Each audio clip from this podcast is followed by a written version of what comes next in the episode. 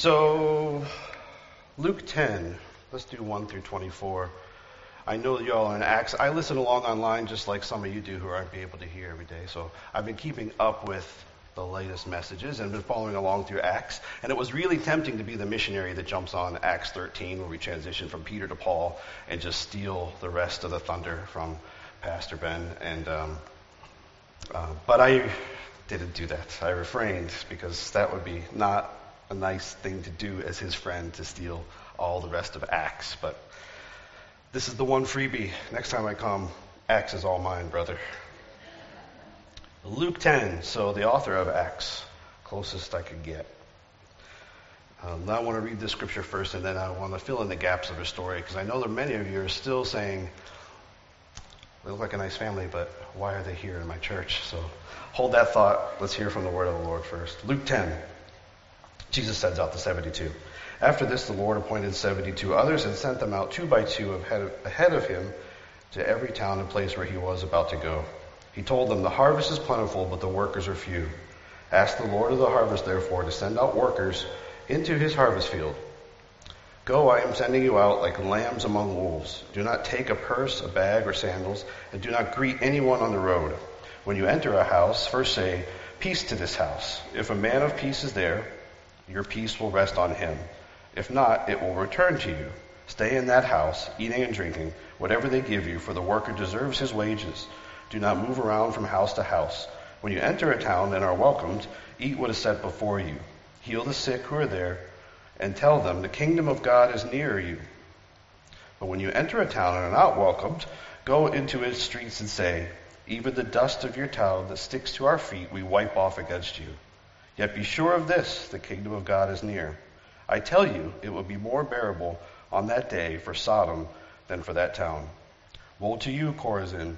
Woe to you, Bethsaida! For if the miracles that were performed in you had been performed in Tyre and Sidon, they would have repented long ago, sitting in sackcloth and ashes. But it will be more bearable for Tyre and Sidon at the judgment than for you. And you, Capernaum, will you be lifted up to the skies? No, you will go down to the depths. He who listens to you listens to me. He who rejects you rejects me, but he who rejects me rejects him who sent me. Seventy two returned with joy and said, Lord, even the demons submit to us in your name. He replied, I saw Satan fall like lightning from heaven. I have given you authority to trample on snakes and scorpions and to overcome all the power of the enemy. Nothing will harm you. However, do not rejoice that the spirits submit to you, but rejoice that your names are written in heaven. At the same time, Jesus, full of joy through the Holy Spirit, said, I praise you, Father, Lord of heaven and earth, because you have hidden these things from the wise and learned and revealed them to little children. Yes, Father, for this was your good pleasure. All things have been committed to me by my Father. No one knows who the Son is except the Father, and no one knows who the Father is except the Son, and those to whom the Son chooses to reveal him. Then he turned to the disciples and said privately, Blessed are the eyes that see what you see. For I tell you that many prophets and kings wanted to see what you see, but did not, but did not see it, and to hear what you hear, but did not hear it. Heavy words and imagery from our Savior. Let me pray and ask Him to redeem them real quickly. Lord, thank you for your word. Thank you that you speak to us then, you speak to us now, and you will continue to speak to us as we go forward. We thank you that you speak in our hearts and through our actions. Please redeem your words, make them real in our hearts. Thank you for the privilege of being back home here at Union Hill. In your name, amen. Please. So, we're going to try to recap our story for those of you that haven't heard what, who we are and what we're about and why we are actually on our way to Zimbabwe. We didn't just randomly choose that. Um, I was born and raised in Vermont to um, a family of dairy farmers. And um, I had the privilege of meeting Jeffrey. God brought him to Vermont. There were no men in Vermont until he brought this guy from Ohio. And I am the son of a preacher man. My dad is a church planter. Planted his first church before I was born, more than 40 years ago. And we've been plant- I planted churches with my family as part of their family in Indiana, Pennsylvania, Ohio, Vermont, Texas, and now as a family we're here in the great state of Washington. And I joined this family in church planting when Jeffrey and I were married 15 years ago, just a couple weeks ago. And we started having, a, we got married, started having a family young, told our um, parents we're probably going to move from Vermont. Beautiful there. The winters are really long. And we started looking for places to go. Um, Jeffrey was getting a nursing degree at the time. And we decided, um, Jeffrey's parents said, We're going to move to Houston, Texas. Um, we're going for a second interview. If they offer this position to us, um, we would love to have you guys join us.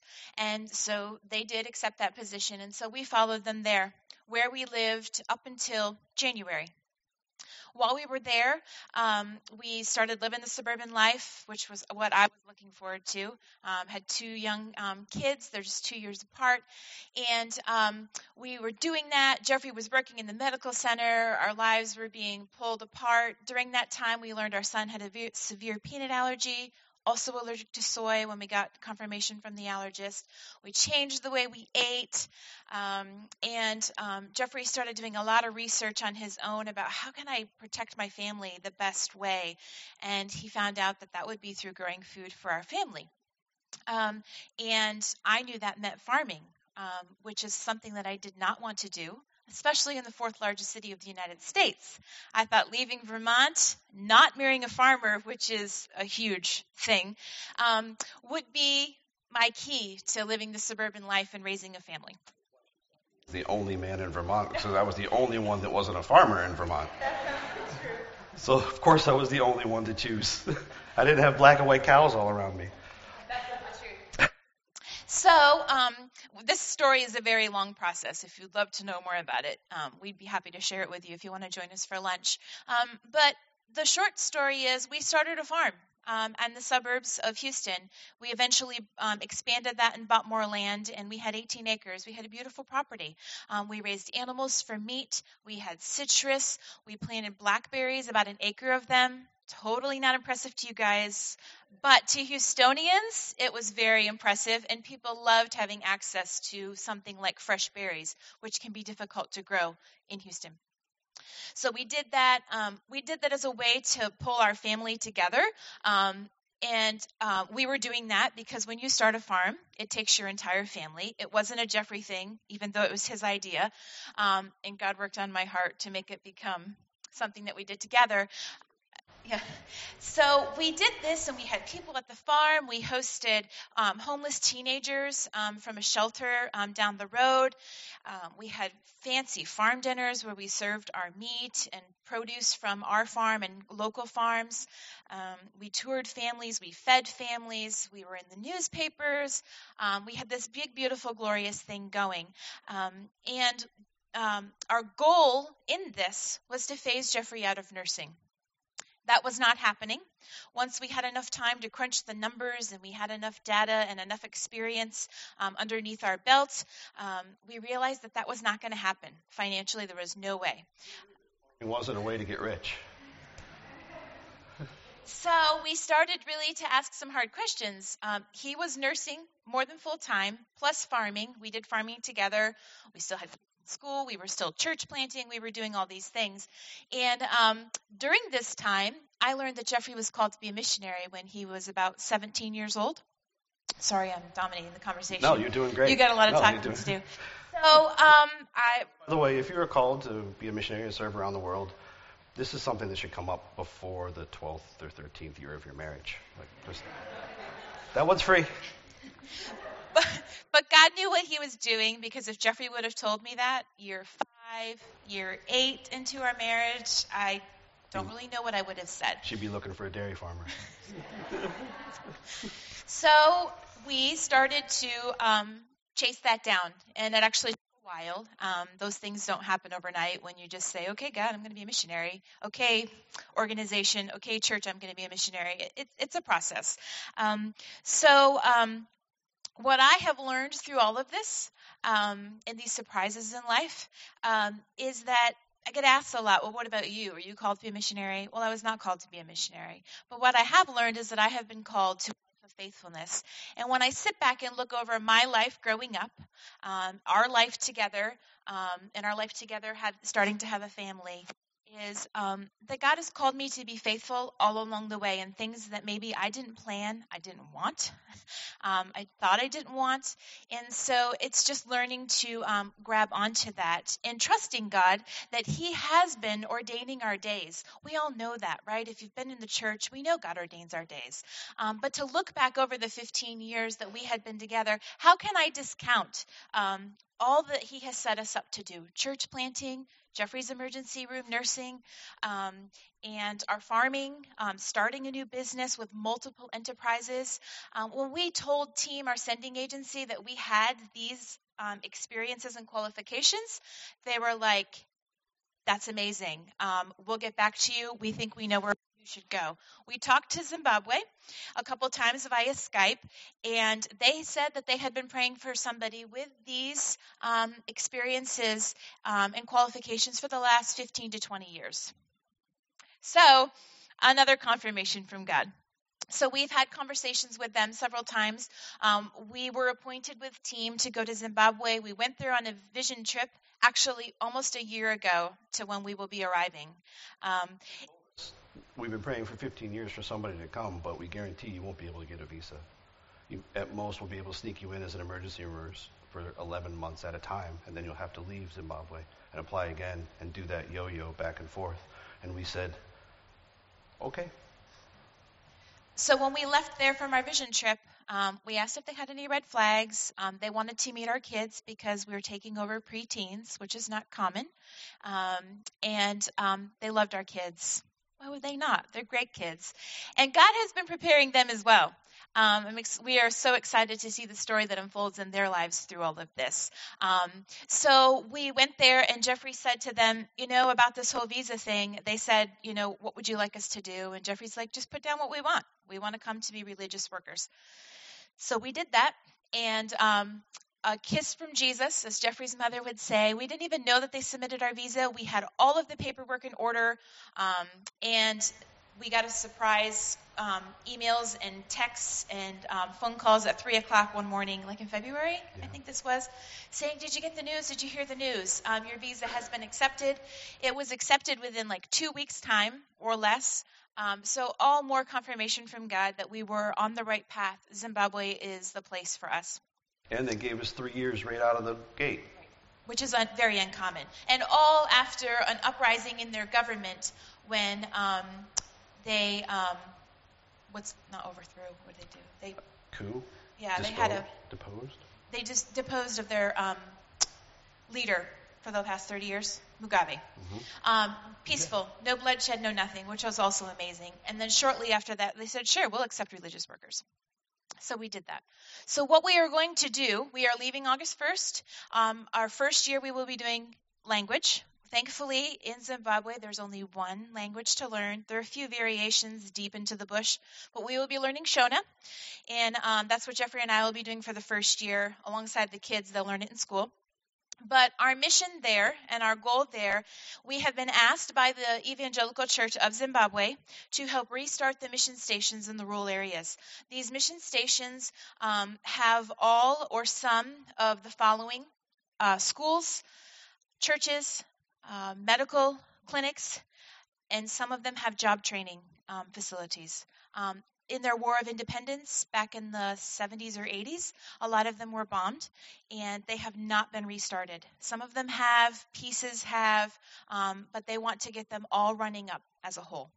Um, so we are going to go take our church planting, our entrepreneurship, agriculture, um, medicine, and um, rehelp the church of Zimbabwe um, start those mission stations. Um, so um, it's a big task. We have committed to long term, which was another thing that the Zimbabwean leaders had prayed for, was families who would come long term, because this is not a short term mission trip. Um, kind of a fix. So it's a long term commitment.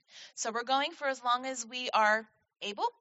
Um, and um, that's a little really quick story. If you've been here before, we left out so many things. But if you want to come have lunch with us, we'll tell you more. Yeah, the 10 peso version for sure. I can tell that story in about an hour and 45 minutes. But it's summer and Sunday. And I thought it was important today that you knew who and what we were doing. But I thought it was also more important. You're going to hear a lot about us in the coming months and weeks as we go. Updates from us, what we're up to, how you can partner with us, when you can come visit us. I thought it was more important this Sunday that you actually hear from us, the, the heart that makes us sell everything you have and give it to the poor, the heart that makes you take off the cowboy hat, sunrise, front porch, Texas, that was my life, and say, I will gladly give that up to do whatever the Lord wants me to do. I thought it was more important that you would hear what kind of people would do that. So, um, I personally got connected, plugged in at, here at Union Hill Church on Tuesday mornings. So the first time I was ever here, um, heard an announcement that says, "Men, want to join us for prayer at Tuesday mornings? Uh, you're well, 6:30. You're welcome." So I took that seriously and said, "Do I need prayer? My family and I live out of four suitcases. Yeah, I need prayer. I'm going to Africa, so prayer sounds like my cup of tea." So I met an outstanding group of men who um, loved me like a brother from the very first time I was there, and opened the Word and prayed with me prayed for me, and I prayed for them, and they prayed for my family, and asked me all the time, text messages, in person, how you doing? What can we do? Come on, come on, be with us. It was my plug in, and it still is my consistent plug um, as part of my prescription for you. Men, if you're not at Tuesdays at 6:30, you are missing out on the lifeblood of part of the lifeblood of this church, and also getting plugged into what the Father has for you here. So not to be too heavy-handed about what you're saying. If you can't make it, you can't make it. But that's how I got plugged in here, and I've made some lifelong friends who will carry me a long way uh, because of Tuesday mornings. My commitment to missions happened at a life conference, Life Investment for Eternity. This is what we do with youth in the alliance is we ask them at 17 to make a choice for eternity to invest their life somewhere. So you think my 6:30 Tuesday morning heavy-handed approach go to a life conference and they want you to know at 16 how you're going to invest your life for eternity. And me and 12 other kids in a Colorado State University's basketball arena went forward and said, Wherever you want me, Lord, I will go. And whenever you want me, I will go. I thought I was doing the right thing by planting churches with our family, that that was the sum of what he wanted us to do. And it turned out he had something more in mind. Um, Recently, in the most beautiful place on earth, a wise man told me this saying You always go in the direction you're looking, or look where you want to go. Um, some of you in this room will remember that saying. Um, he meant it, the man who said it meant it as a, um, a technique for learning to maneuver a motorcycle. When you point your head in a direction on a motorcycle, the bike will naturally want to follow. So look in the direction you want to go, and the bike will go that direction. The rest of us instantaneously kind of took that as um, a life lesson, and my farmer heart resonated really deeply with that too. If anybody in this room has ever tried to get any animal to try to go in any direction, you will know that all of us, animals included, go where we are looking. Um, when we started a farm, we didn't have any mentorship, so most of our farming cred comes from trial and error. And we probably should have started uh, some kind of sitcom around our trial and error. But the first time you ever tried to get a 300 pound pig onto a trailer, not knowing how to do that with a family of four, is uh, fraught with comedy. Animals will only go where they can see, even if it is dangerous. So um, never, ever, ever backwards because I can't see where it's going. So the good shepherd, which I wasn't when I started, never stands behind sheep. Because when you stand behind sheep, they can't see you and they only go away. The good shepherd stands in the eyesight of sheep and asks that sheep to go whichever direction opposite them. Um, begs the question, as we apply this to our lives, well, which direction should we go? Which direction should we look? First of all, I want us to look to family. Um, this is family nuclear and family us. When I was a young father and husband, we were heavily engaged in ministry. Renee was leading worship, and I was involved in tech, tech and evangelism outreach. That was when we did evangelism outreach together. And it tugged at us as our involvement grew and consumed us so much that the dreaded B word in ministry crept in burnout. And we were going, going, going, going, going, always worried about when was the time we were going to fizzle out. That's because we operated in kind of parallel lives, family or mission. As we grew as a family, we attempted to do ministry time management and, the notion that we can kind of draw boundaries around where our family and our ministry overlap together and order them in specific sequences so that we wouldn't step on each other of those toes. And of course, that approach didn't work either for us, not just for us, but those we were ministering to. Before we even learned the term, we decided to draw a line in the sand and reclaim our family together. And we learned this phrase not family or mission, not family and mission, family on mission. It's changed the way we view all of what we do. And instead of putting God in the box and telling him when and will we will work together with him, we decided this is our family's thing, not our hobby. Our life investment for eternity is our family's thing that we will be on mission together with him. We recognize that our children were not liabilities. We hear this a lot. What about the kids? What about the kids? Let me answer that question kind of directly. What about the kids?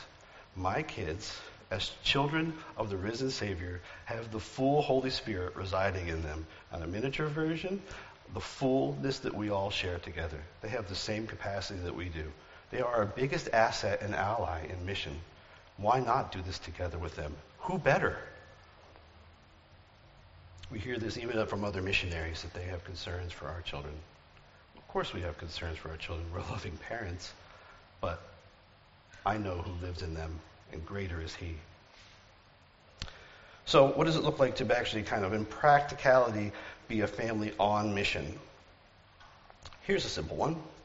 Our family has embraced this thoroughly. Our table often has guests. It's a judgment free zone. Bring your ideas, values, opinions. Walk life with us. Our time is not only together, it is with others. Our story is not closed and is open to friends and neighbors.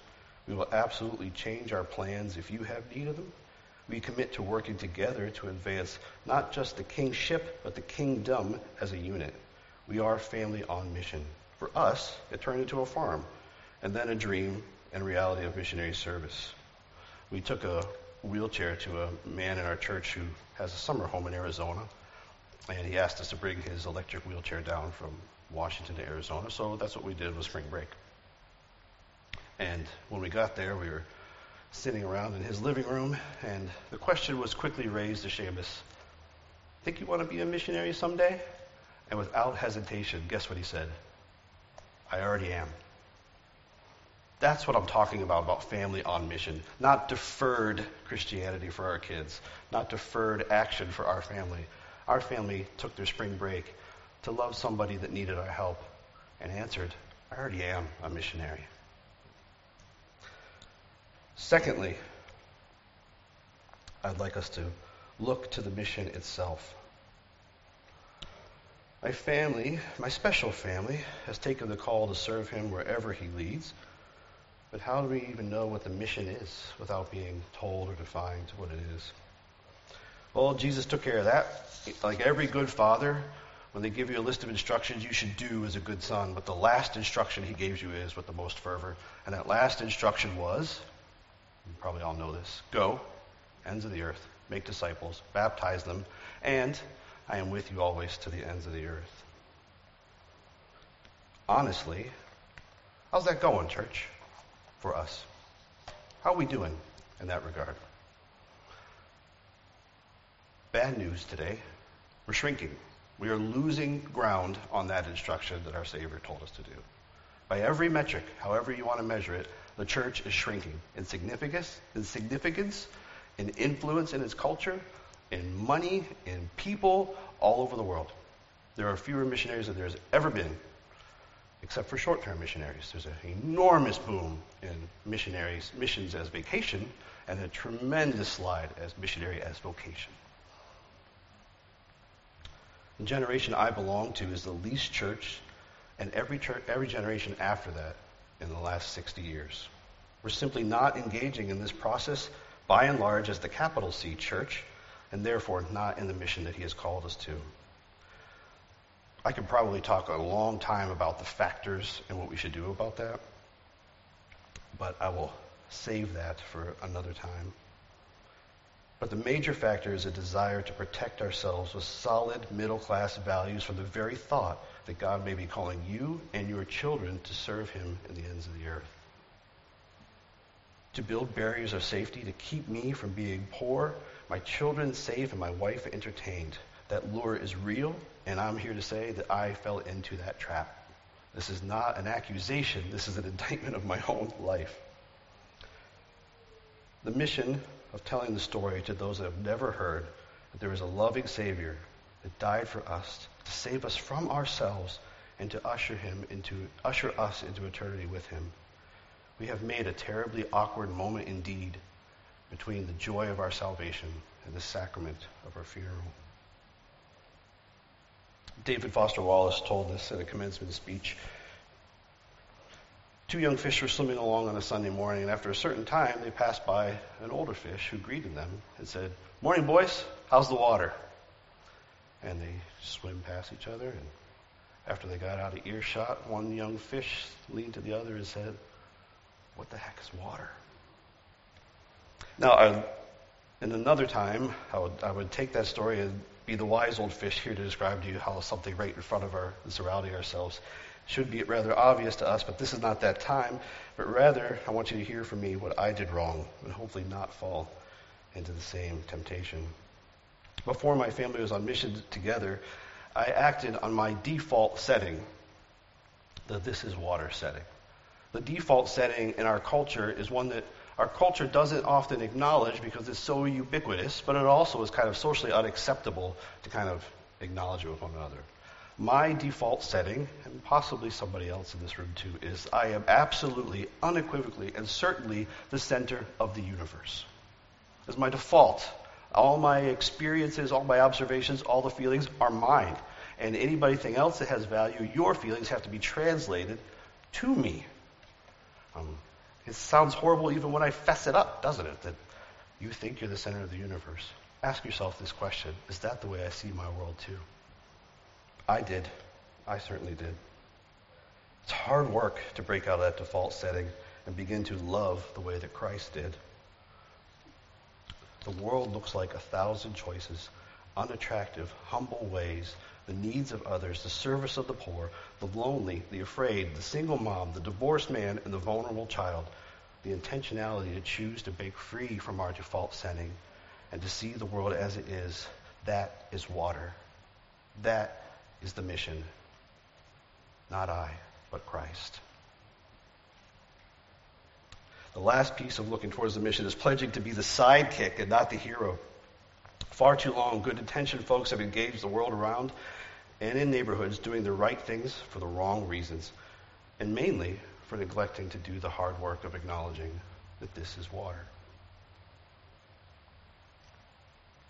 My family has pledged as we go forward to be the sidekick to Zimbabweans, not the hero. That's not our call. To be the sidekick means Zimbabweans will choose to alleviate poverty and we will help them. It means Zimbabweans will choose to make different choices and we will help them. Zimbabweans will choose to right their country and we will help them. That is the humble call of the servant church. Be the sidekick, not the hero. Ask simply, how can I help? He's called us to love one another just as Christ loved the church. Let us stop fragmenting the bride into tiny pieces because they don't look like us and see the way that he does. Loved, purchased by the blood, and on mission for him.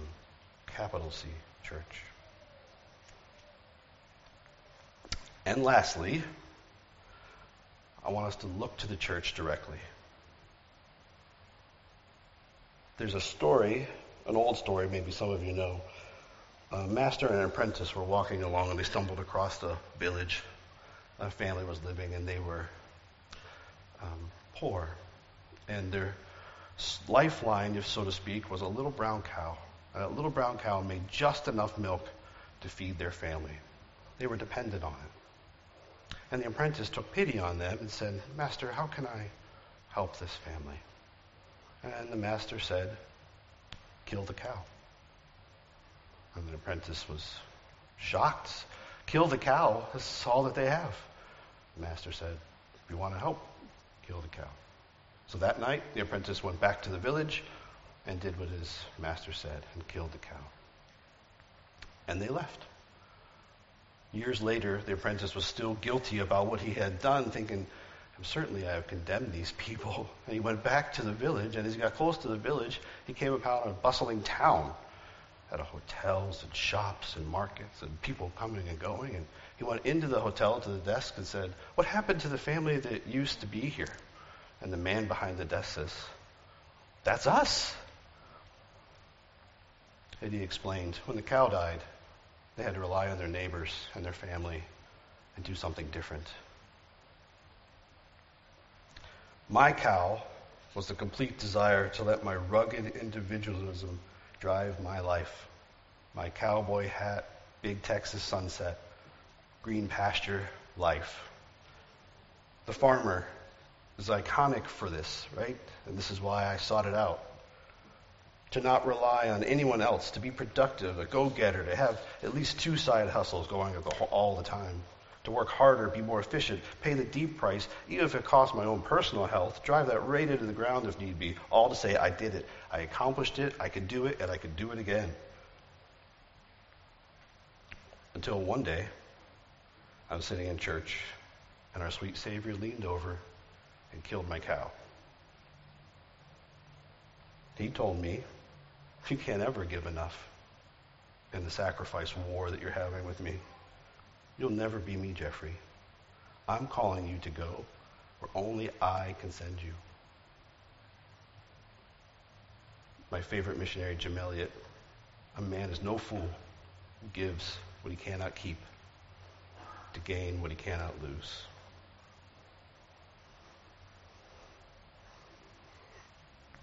In Romans 11, Paul uses this metaphor of Gentiles being grafted into the church of an olive tree. And as a metaphor that is important to us here at Union Hill, is a metaphor of roots, branches, and fruits. Paul says, and I'm summarizing him here, you're the new wild branch grafted into this tree, speaking to the Gentiles. Don't worry about the roots. They're there for a reason. Don't even worry about the other branches. Just be you the branch and praise God that He grafted you into it. And say thanks for those roots because they have purposes too. Why do we graft anything in agriculture and horticulture? To get fruit. It's the only purpose for grafting in it. Almost everything we eat as fruit now is grafted. All of those apple trees are grafted because we select roots for soil and branches for fruit but they don't necessarily come from the same place. The same branch going to seed will make a kind of root that doesn't flourish in that soil. So we select roots that love the soil where they're found, and we take the branch and we put it on top for the fruit that we are after. They, Paul knew that when he wrote this, when he wrote that. It is a tremendous joy of my life to be grafted into Union Hill. The roots that you have put down here are strong and deep and essential and beautiful. The branches that you have sent out are bearing fruit, not only in this community, but around the world. We were at Holly Park uh, last week. Holly Park's a historically black church, and Pastor Otis, much more passionate public speaker than I am, says, warned us as he was sending us off. The day that you circled Zimbabwe on the map, so did the devil. And the day that you circled Redmond on the map, so did the devil. And he wants to tell you that roots don't matter, that all that matters is flashy fruit. Make more fruit, make more fruit, make more fruit. And what I read in Romans is there ain't no fruit without deep roots. That also means as you send us out to be fruit bearers, we cannot do that without you fill in the blank. You already know the answer. Despite the odds here at Union Hill, you have many different generations represented here. the virtue of our elders handed down to our next generation with an honest dialogue on how the next generation here will lead roots and fruits. You are absolutely blessed to have a distinct family that loves one another in it, yet still willing to graft in other families who are on mission and invited to join, invited to join in the mission together. In a time when the church is losing ground on influence in the world, Union Hill is expanding. In a time when there are fewer and fewer workers in the field, Union Hill is commissioning and sending them out. In a time when vulnerability is required of leadership, you have it. In a time when generosity is needed, you display it. In a time encouragement is called for, you do it naturally. Thank you, Union Hill, for grafting in my family. Thank you for giving us roots. Branches can't make them. We can only be grafted onto them. This feels more like home than probably you will ever realize to us. We feel connected to the roots here. I hope you feel the same connected to the branches here. And I hope as you go through the week to week, day to day around here, and those thoughts creep in of, does this even matter? Are we doing making what we do make any difference at all? Know that that's what roots always think. Yes, it matters. It always matters. Stay connected to the branches. One last lesson. Those pictures that you have seen so far have been pictures of our blackberry orchard. Our blackberry orchard was trellised, kind of like a grape vineyard. So rows and rows of blackberries tra- trained onto wires. Really, the metaphor of after we're done with fruit, you cut them off, throw them into the fire. Someday I'll preach the I am the vine with our blackberry history. As my dad was living there with us last blackberry season, blackberry season is June, May, May June, um, approximately in Houston, Texas. So 95 degrees, 80% humidity. Um, it is a real struggle to keep sweat off of the berries you're picking. We were picking one day, he and I across the row. It probably took us two or three hours to pick the whole vineyard every day. So we would pick and talk and pick and talk. And as we're picking, on the blackberry, on the fruit that a blackberry bears, you'll see a really ripe one. And you'll know it's ripe when it's all black and shiny and just starting to think about becoming dull. But right next to it is one that is partially black. And right next to it is one that's green, one that's red. So we would sort through and pick today's fruit. We did this process every day. The moral of the story is, and the lesson that I learned there, being the son of a pastor, is don't pick tomorrow's fruit today. Tomorrow's fruit tastes sour. Tomorrow's fruit tastes bad. Is it sweet? What is today's fruit that we are picking? Roots and branches together today. I want to say that root is unity, brotherhood, sisterhood, family, community, mission, purpose, church. I want that to be where we look to where we're going. Thank you for loving my family, and let me pray. Dearly Father, we thank you so much that we could be here together with you. We thank you that you are speaking, that you are an active, living God who speaks to me. Please forgive me where I have misstepped and misspoke today. Use our words as words of encouragement. Thank you for guiding me all the way and convincing me that I am not the center of the universe, that you are, and that you're a good, good Father who loves me and guides me. There are many struggles. Most of them I put in my own way. It looks like, at present, Lord, as we get ready to launch to Africa, that I am surrounded. It looks like everywhere I turn, there is an obstacle, one that seems that I can't win. And when it looks like I'm surrounded, remind me, Lord, that I'm surrounded by you. In your precious name, amen.